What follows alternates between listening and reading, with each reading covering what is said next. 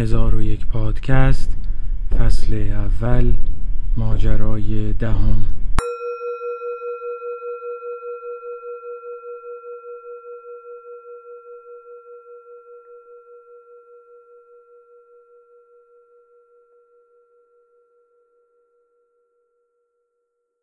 شست درصد وزن آدمیزاد را آب تشکیل می دهد.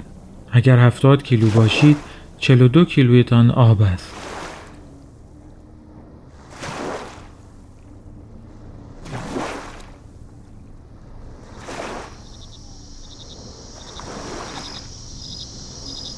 حدود 5 میلیارد سال پیش در مداری که امروز زمین به دور خورشید میگردد آبی وجود نداشت.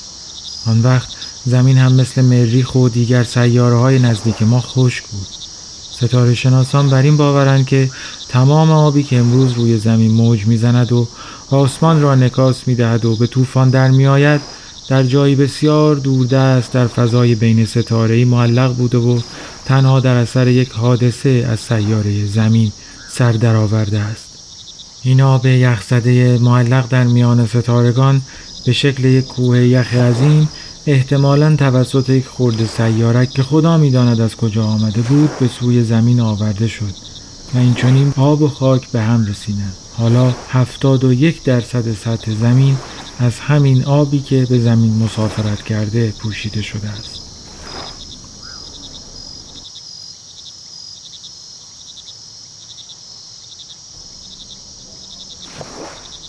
60 درصد وزن ما را همین آب ستاره‌ای تشکیل می‌دهد. در همین آب است که کودک در بطن مادر چون ماهیان معلق می شود و تا نه ماه در سکوت و تاریکی مرموزان شنا می کند و بزرگ می شود تا بالاخره در روز تولد این ماهی از دریای درون به خشکی جهان بیرون پرتاب می شود و آدم می گردد خشکی که پیش از او در آن هزاران نفر پا گذاشتند و بعد رفتند. و پس از او هم هزاران نفر پا خواهند گذاشت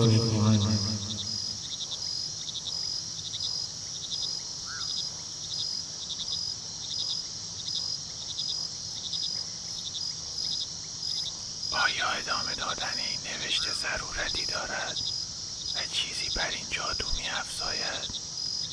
و آیا زنده بودن زیبا نیست به قول خیام ای دوست بیا تا غم فردا نخوری. این یک دم عمر را غنیمت شماری فردا که از این دیر گوهن گذریم با هفت هزار سالگان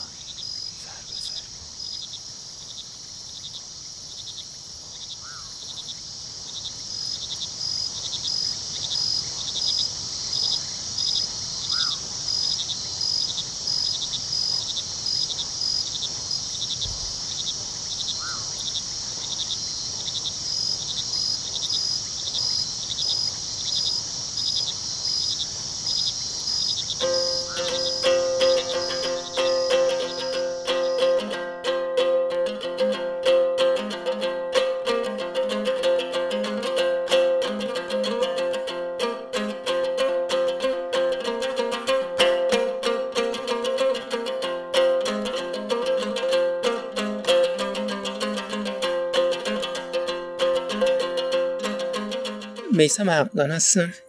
در 20 مرداد وسط داغی تابستون در شهر جهران یه شهر خیلی گرم به دنیا آمدم اینقدر هوا داغ بود که باعث شد که من از گرما برای مابقی عمرم متنفر شم.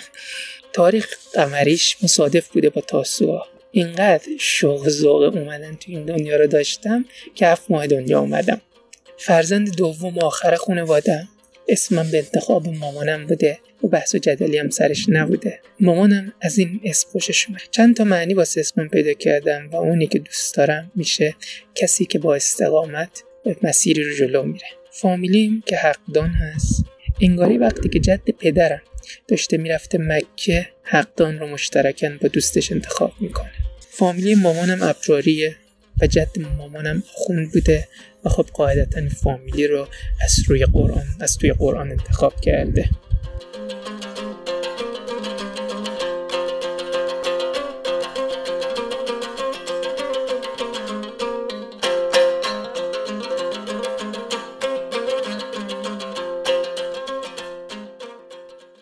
اینم می‌تونه قسمت از داستان باشه اگه یه سوال خودت بزنی سرش.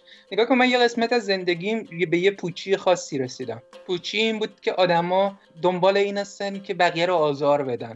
چجوری بخوان بقیه رو آزار بدن؟ با این خاص بودناشون با این موفقیتاشون با اینکه بخوان که پررنگ باشن و این پررنگ بودن دو زاویه داره. یکی که من پررنگم یکی اینکه بقیه پررنگ نیست. و این مدل نگاه توی زندگیم برای چند سال خیلی پررنگ شد و یه شابلون دست گرفته بودم. و خیلی از رفتارا رو تو این قالب می‌دیدم میگنجه. و یه نتیجه گیری خیلی خیلی کلان ازش کردم که آدمیزاد همینه. آدمیزاد از درد رنج بقیه داره لذت می‌بره. این نگاه به من یه پوچی خیلی زیاده. یه, یه چیزی بذار من تاکید کنم این وسط مهدی. پوچی مساوی با افسردگی نیستا. من پا می شدم می‌رفتم کارامو انجام می‌دادم. اگه قرار بود بیرون رفتنی باشه با بچه ها بیرون می‌رفتم خوش میگذروندم. نبود که بگم که مثلا دوچار یه افسردگی شده بودم.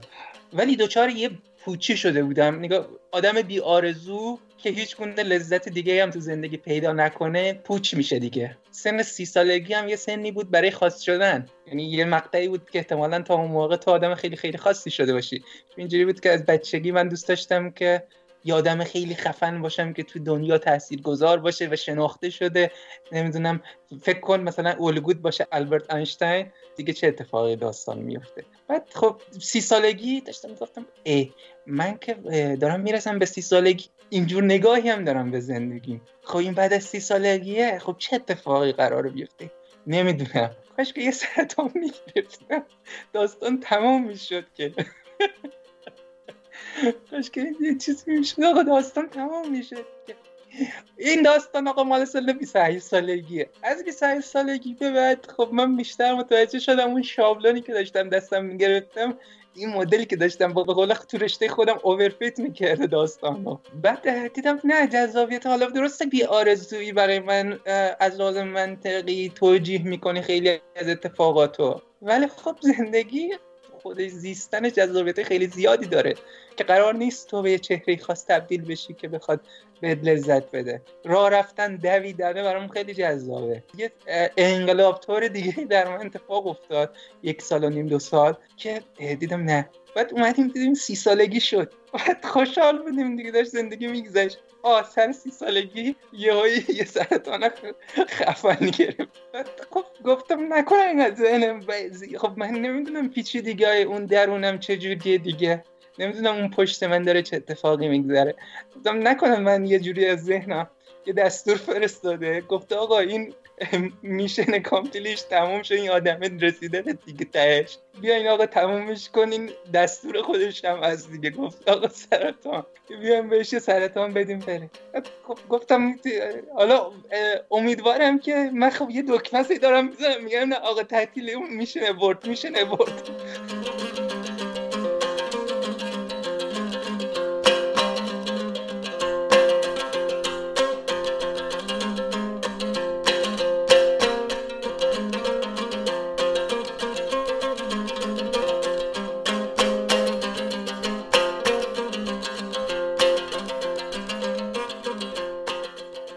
بچه که بودم از طبیعت بدم میومد. من یادمه که مثلا خیلی خوشحال نمی شدم که خانواده تصمیم می‌گرفت بره به دامان طبیعت. اه خونه مگه چشه؟ بذاریم تو خونه بمونه.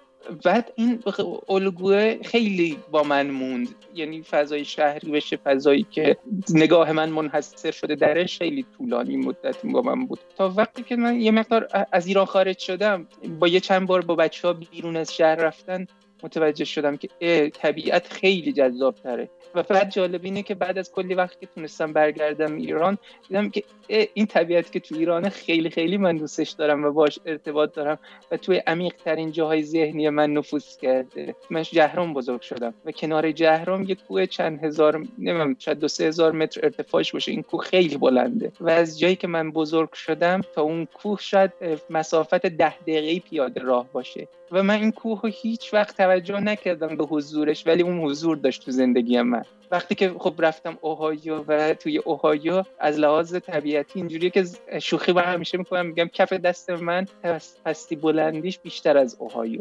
وقتی این کوه نبود خیلی برای من آزاردهنده شد. یه دیدم که آره تو زندگی این کوه نیست دیگه. کوه برای ما یه جورایی یه قطب تو ایران. نگاه می‌کنیم کوه کجاست؟ خب داریم مسیر رو درست میریم یا درست نمیریم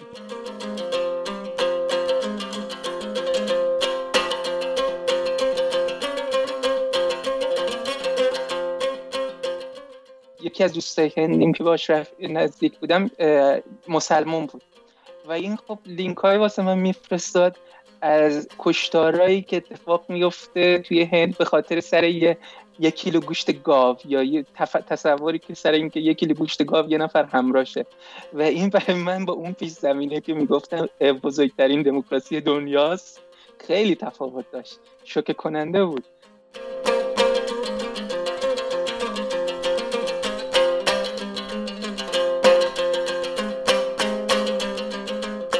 یه مدت طولانیه که فهمیدم که من یادم معمولی هم و بهترین قسمت داستان اینه که اگه بتونم با این معمولی بودنم کنار بیام و خودم رو دوست داشته باشم. اگر این بتونم به یه آرامش درون برسم و این دوست داشتن خوبیا و بدیا ما پذیرا باشم و دوست بدارم در کنار هم بودن همه این دوتا رو.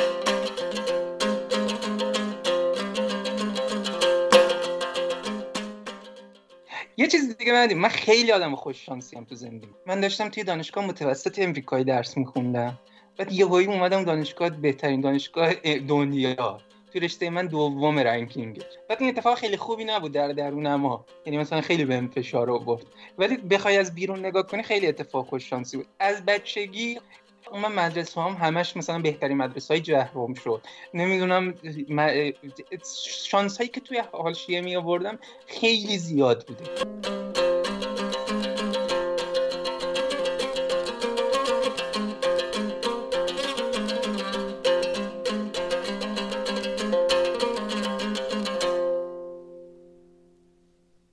من ثبت شدن میترسم. یعنی دقیقا اون این چشم سومه خیلی پررنگ داره همه کارهای منو زیر نظر می‌گیره. نگاه من الان با تو حرف بزنم ثبت نمیشه و میره رو هوا و یه ذهنی یه چیزی تو ذهن تو میمونه یه چیزی تو ذهن من میمونه. ولی اینکه ثبت بشه مورد قضاوت قرار می‌گیره. میسم یادت میاد که وقتی بچه بودی دوست داشتی چی کاره بشی؟ وقتی بچه بودم یادمه که یه نفر یادم بزرگی ازم سوال کرد که دوست داری چیکاره بشی؟ و خب من جوابم بود فضانورد. چیزی نبود که من خیلی به فضانوردی علاقه داشته باشم. یه چیز بچگی بود که گذشت تا رفت. الانم که درگیر ماشین لرنینگم اینم یه اتفاق بوده که تو زندگی افتاده. خیلی با برنامه ریزی نبوده. می‌خواستی بری فیزیک بخونی که سر از کامپیوتر در بود برخلاف همه که دنبال مهندسی و فلان و اینجور صحبت ها بودن مهندسی برق که خیلی توی زمان ما جز رشته خاص حساب می‌شد یا بقیه مهندسی ها خب من دوست داشتم فیزیک و علوم پایه برم. ده تای اول انتخاب رشتم و فیزیک زده بودم مطمئن بودم فیزیک های تهران رو قبول میشم. اون سال چه سازمان سنجش که بعد بهمون گفته شد که دستور مستقیم مایه احمد نژاد بود تصمیم گرفت که بومی سازی انجام بده و توی رشته های علوم پایه بومی سازی 100 درصدی اتفاق افتاد. چل تا بیشتر انتخاب رشته‌مو نزده بودم و سیتای دیگر رو همینجوری خیلی اتفاقی و رندوم با یکی از دوستام نشسته بودیم. و جالب ترین چیز اینه که وقتی متوجه شدم من کامپیوتر شیراز قبول شدم دو دو برگشتم خونه آیا من اصلا کامپیوتر دانشگاه شیراز زده بودم. مثلا کامپیوتر من زده بودم و دیدم که آره زدم. انتخاب من سی خورده یوم من بود. و بعد فکر می‌کردم تا خیلی وقتم به فیزیک علاقه دارم. حتی وقتی که هم که مهندس کامپیوتر میخوندم. بعد ها هم دیدم که نه خیلی هم به فیزیک علاقه نداشتم. بیشتر علاقم به اون خاص بودنی که تو فیزیک می‌دیدم بوده. دوست داشتی نوبل ببری؟ دوست داشتم آدم خیلی خفنی باشه من از بچگی همیشه دوست داشتم که می‌گفتم خب من بزرگ میشم آدم خیلی خفنی میشم. بعد دیدم شنیدم که یه سری دیگه از بچه هم همینجور ایدهایی تو ذهنشون میچرخید و هر چقدر که سن میره بالاتر انگاری می‌بینه ای خبری نیست. و دارن از اون که قراره جایزه نوبلی ببرن دیگه داره خیلی فاصله می‌گیره و متوجه میشن که نه اتفاقا خبری نیست و خب یه بند مشترکی هست بین فضانورد گفتی می‌خواستی خاص باشه و بعد فیزیک هم می‌خواستی خاص باشه که اینا رو به هم مربوط می‌کنه. به نظر میاد تو همیشه دوست داشتی آدم خاصی باشی. هنوزم اینطوری هستی؟ نه دیگه. یه مدت طولانیه که تصمیم گرفتم. یعنی فهمیدم که من یه آدم معمولی هم و بهترین قسمت داستان اینه که اگه بتونم با این معمولی بودنم کنار بیام و خودمو دوست داشته باشم. اگر این بتونم به یه آرامش درون برسم و این دوست داشتن خوبیا و بدیا ما پذیرا باشم و دوست بدارم در کنار هم بودن همه این دوتا رو. این نگرانت نمی‌کنه که قبلا یه آرزوی بزرگی داشتی بری رشته فیزیک و بعد که نرفتی الان میگی بهتر شد. نگرانت نمی‌کنه نسبت به آرزوهایی که الان داری که ممکنه به همون نسبت غلط باشه یا اشتباه باشه یا تحت تاثیر عوامل دیگه باشه که واقعا به خودت مربوط نیست؟ مهدی یه اتفاقی که افتاده اینه که خب من اومدم این آرزوهایی که داشتم و یه سریاشون رو اومدم کالبد شکافی کردم بازشون کردم و دیدم خیلی از این آرزوها خیلی آرزوهای نمی‌دونم چجوری بگم یه حالت قدسیوار ندارن. یه حالت که در سرشت من اینا اتفاق افتاده باشه نیست. دیدم که آره خیلیاش در تحت تاثیر حتی یه تشویق ساده می‌تونه قرار بگیره که تو مثلا هم رشته منظورم به یه تشویق ساده قرار بگیره که معلم تشویق کنه خانواده تشویق کنه نمرت خوب بشه. این باعث بشه که به یه چیزی علاقه من بشی. این قضیه یه جورایی بیارزو شدم دیگه. اگر که آرزو دیگه نداری اون مراکز انرژیت کجا هستن؟ آیا موفق شدی که این کف روی آب رو که آرزوهای دیگران بوده کنار بزنی و ببینی واقعا تو دل میسم چی میگذره؟ بازم چیزی که بگی واقعا میسم هست که نمیشه بگی حالا چیزی هست واقع نمی‌دونم من اینجوری فکر نکنم نمی‌بینم به قضیه. نمیتا حالا بهش اینجوری هم نگاه نکردم که یه میسم واقعی وجود داره که من باید پیداش کنم و کشفش کنم و بفهمم که این دنبال چی میگذره.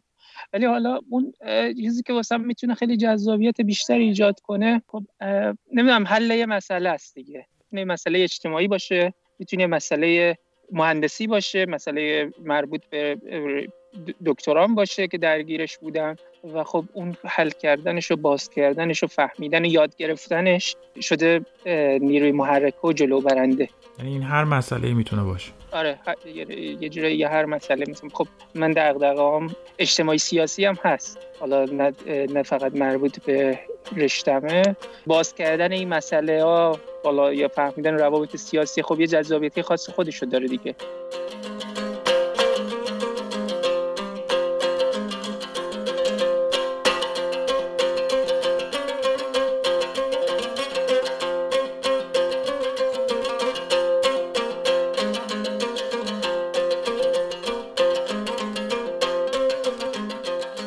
چه سالی از ایران اومدی بیرون؟ من با اتفاقات سیاسی می‌تونم پیداش کنم که ببینم چه سالی بود. خب من 92 انتخاب روحانی ایران بودم. یه سال طول کشید. خب آره 93 کی به ذهنت رسید که می‌خوای از ایران بیای بیرون؟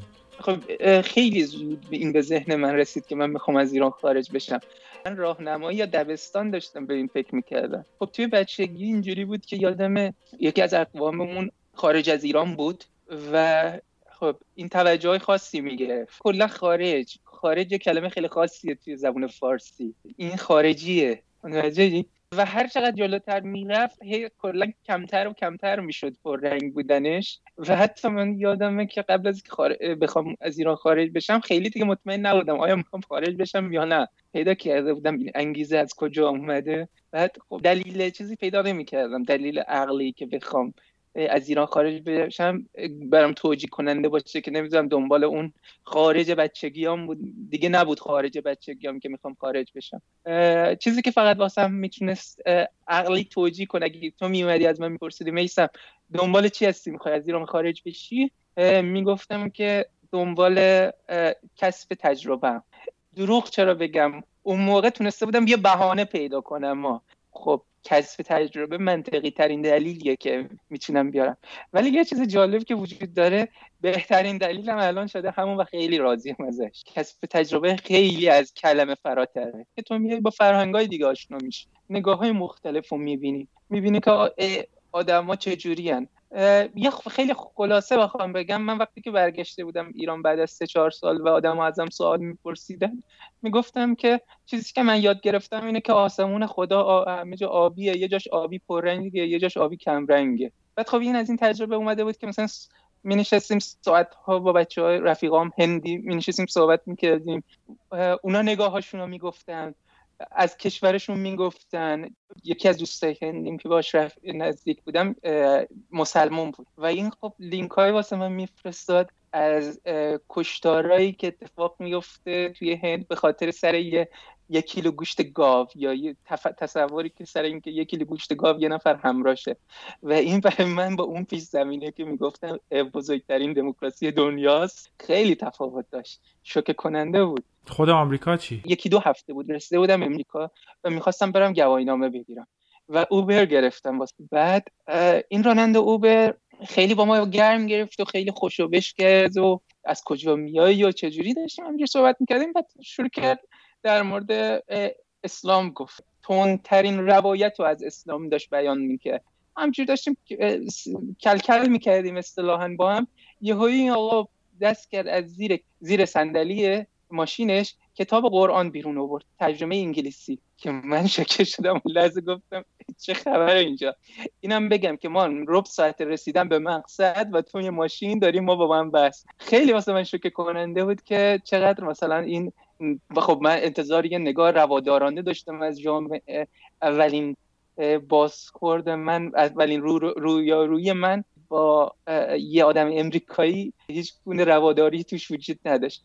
بعد تو یه دفعه آمریکا رو ول کردی؟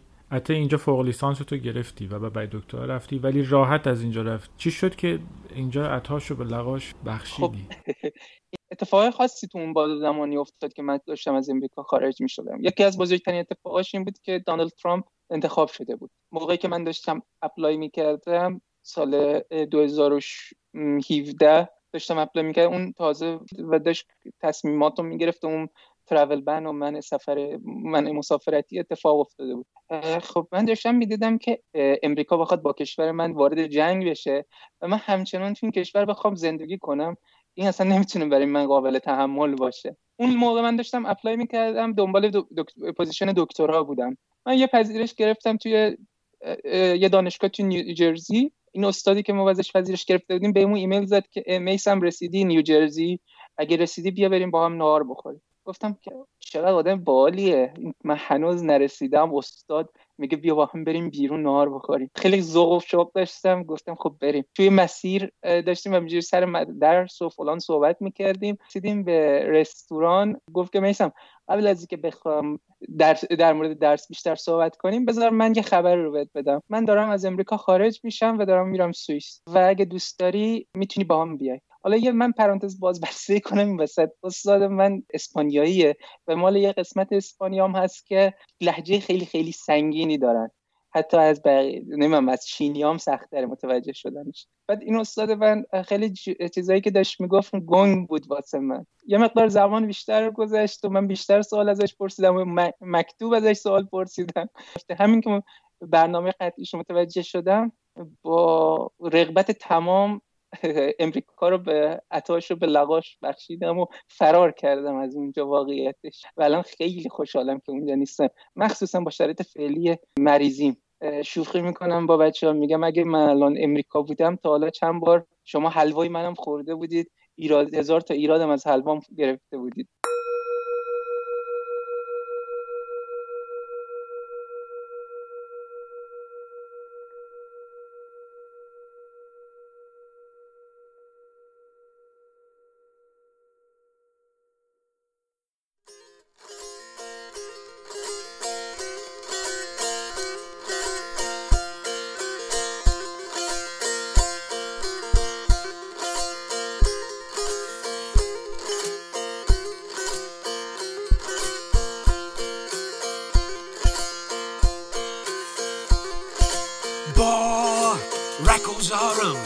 Sarja Damnahi. Gui Begiramat Igar Gamnahi. Yexareze to Jahan Halinis.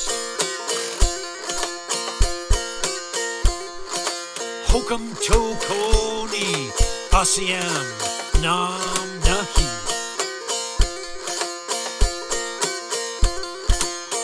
On my path, a thousand traps you put. Then you say, if I put my foot there, you'll catch me.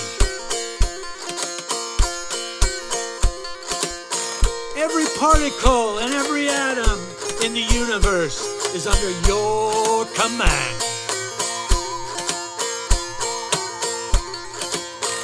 You give the orders, and you, you call me a sinner?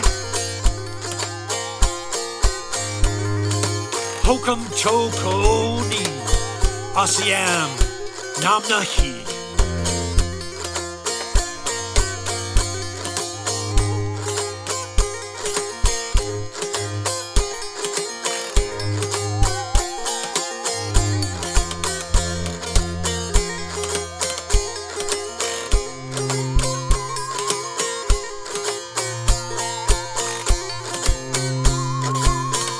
من مانده آسیم رضای تو کجاست تاریک دلم نور صفای تو کجاست Where is it? ما را تو بهش کرده تاعت بخشید این most بود Lugfo, Toye, Toko Josh. I am a sinner, your forgiveness, where is it? On my heart, it's so dark, your pure light, where is it? Toko Josh. You give us heaven if we worship, submit and obey you. This is just payment. Your kindness, your generosity, where is it? In most bovad, Lotfo and Toye, Toko Just.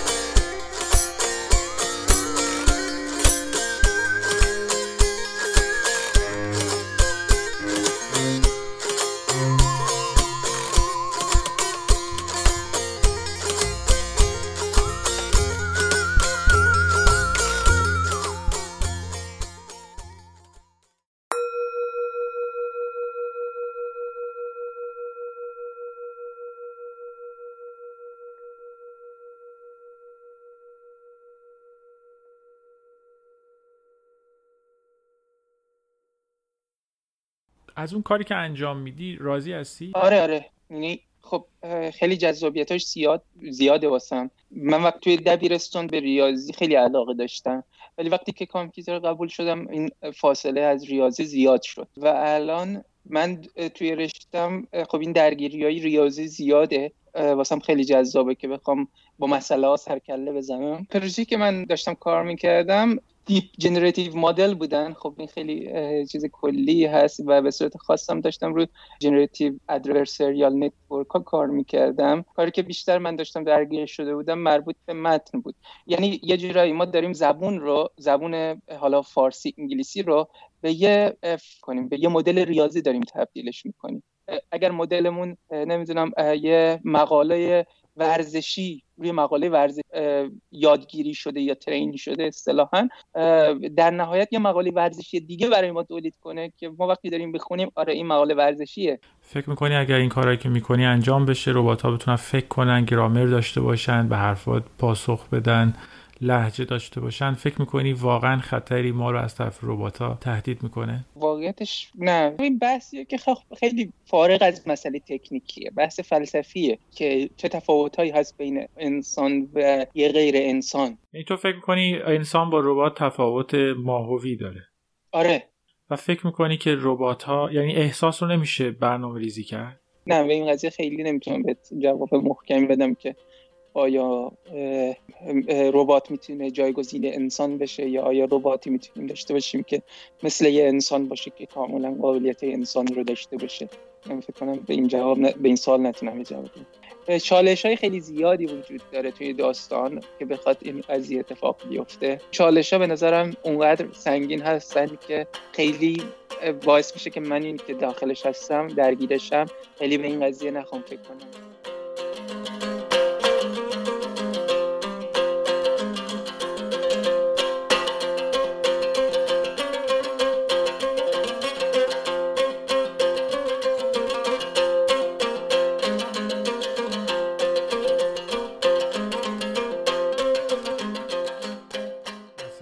اومدی خونه خسته بودی چند ساعت تو طول روز کار کرده بودی با همین کدا بعض وقتا کد کار نمی‌کنه یا کار می‌کنه. وقتی اومدی خونه می‌خواستی چی کار کنی؟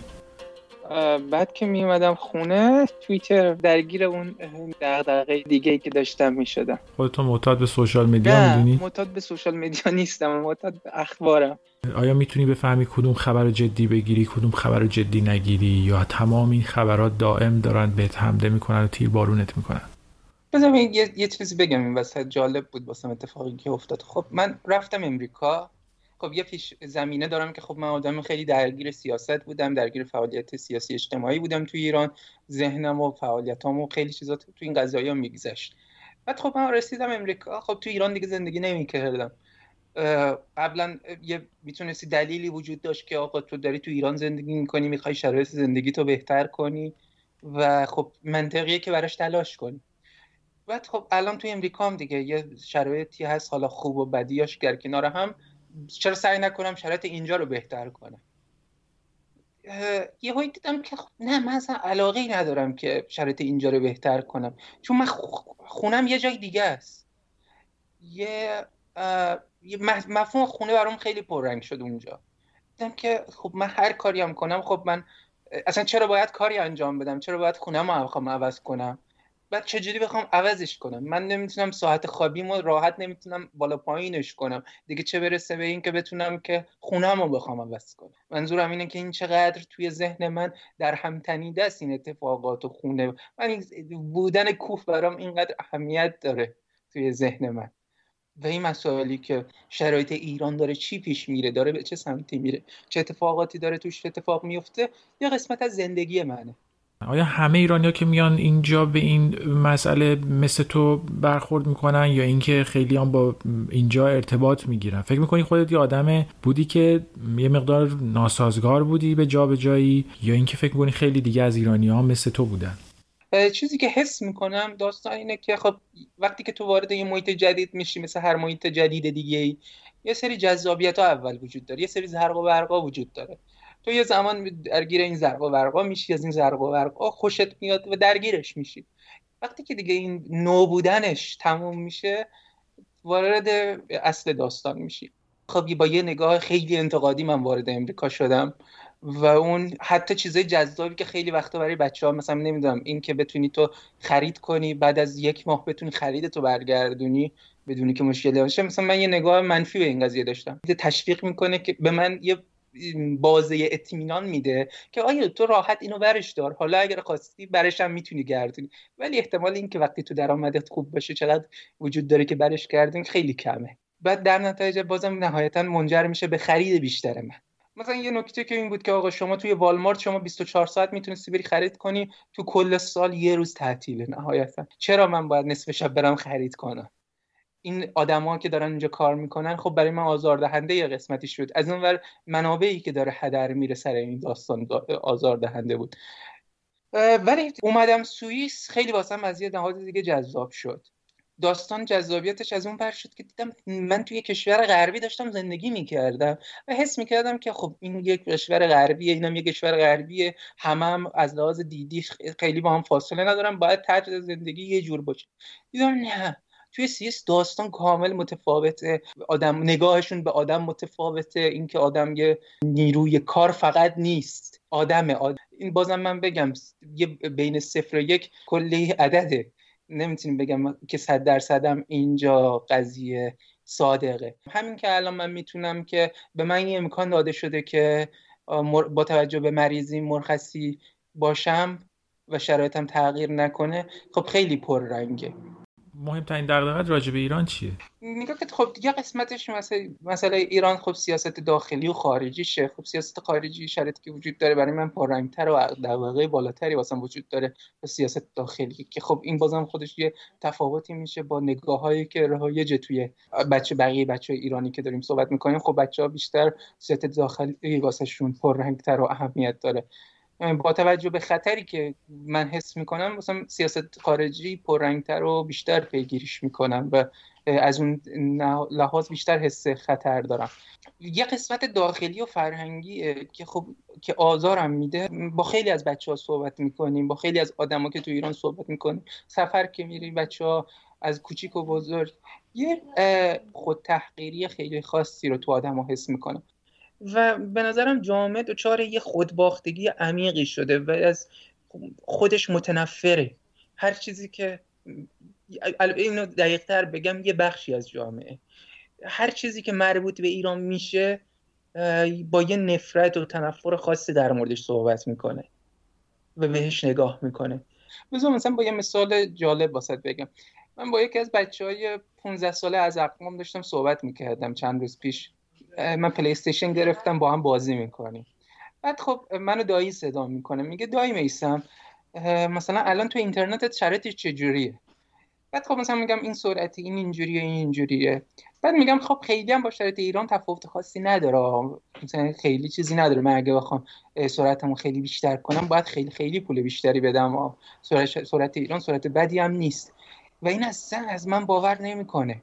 نگاه اون خود تحقیری که گفتم منظورم اینه که یعنی شما یه شرایط عادی رو که وجود داره یه, یه چیزی که وجود داره رو همونجوری ببینیش. یه سرعت معمولی اینترنت که تو ایران وجود داره رو همونجوری ببینیم. من توی بیمار توی ایران که بعد از بستری و اتفاقایی که افتاد داشتم نتفلیکس و چیزای استریمینگ رو نگاه می‌کردم و با سرعت هیچ مشکلی نداشتم و داشت همه چی خوبه و آدما باور نمی‌کنن این اتفاقو. حالا این یه مثال خیلی کوچیکیه خیلی مثال پیش و پا افتاده ولی این داستان توی همه چیز می‌بینی که خیلی چیزها رو بد می‌بینن. من یادم که یکی از اقواممون خب من بعد از تقریبا چهار سال وقتی تونستم از امریکا خارج بشم تونستم برم ایران به خاطر شرط ویزایی نمی‌تونستم برم ایران. بعد داشتم یکی از اقوام اومده بود و خب بعد چهار سال همدیگه رو می‌دیدیم. داشت ازم سوال می‌کرد امریکا چجوریه فلان چجوریه؟ بعد من خب داشتم اون نگاهی که از امریکا اون شرط درمانی و بیمه ای رو که می‌گفتم داشتم براش توضیح می‌دادم. بعد این خیلی شوکه شد و یهویی تصمیم گرفت گفت خدافزی کرد بره خونهشون. بهت نگفتن تو که اینقدر میگی اینجا همه چیز خوبه برگرد خب همینجا چرا اونجا خیلی زیاد. از این چیزا که خیلی زیاد با آدم میگه جوابت چی بود؟ دیگه کن من خب خیلی حق زندگیم تا الان بهم نشون داده که حق انتخاب ندارم تو زندگی زنا یعنی حالا حق انتخاب منظورم که گزینه های عجیب غریبی جلوم من هیچ وقت فکر نمی‌کردم. اصلا در مورد سوئیس اطلاع نداشتم خیلی نقطه جغرافیایش کجای اروپا است شرایطش چیه؟ که الان اینجا افتادم. حالا در من بگم که میرم ایران یا نمیرم یه خیلی حرف بیخوده. ولی تمایل خیلی زیادی دارم به ایران. و اینکه بخوام برگردم به ایران برام اتفاق تلخی نیست که هیچی اتفاق خوشایندی هم هست.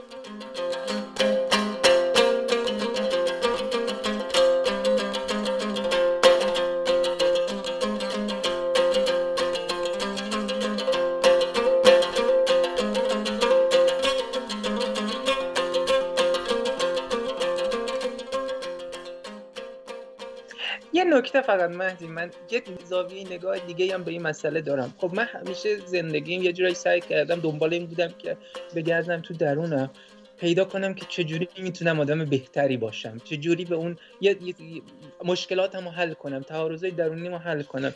و خیلی این مسئله واسم پررنگ شده که خود دوست داشتن اون شفقت درون اینکه من بخوام خودم رو در کنار مثلا تو چه خانواده بزرگ شدم تو چه شرایطی بودم.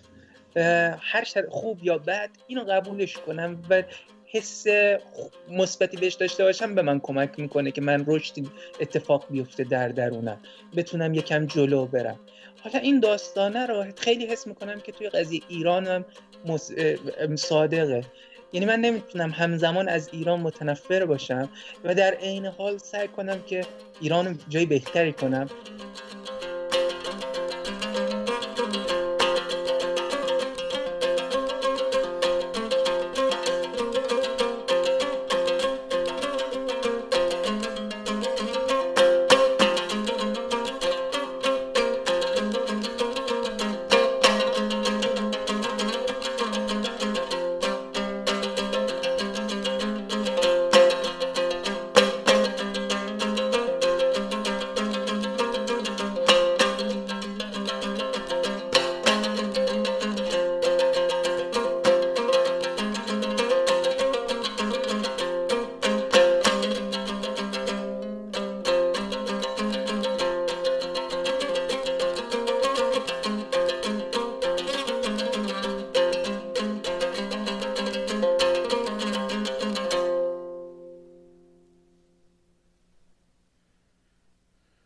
سال دیگه به این مصاحبه دوباره گوش میدی.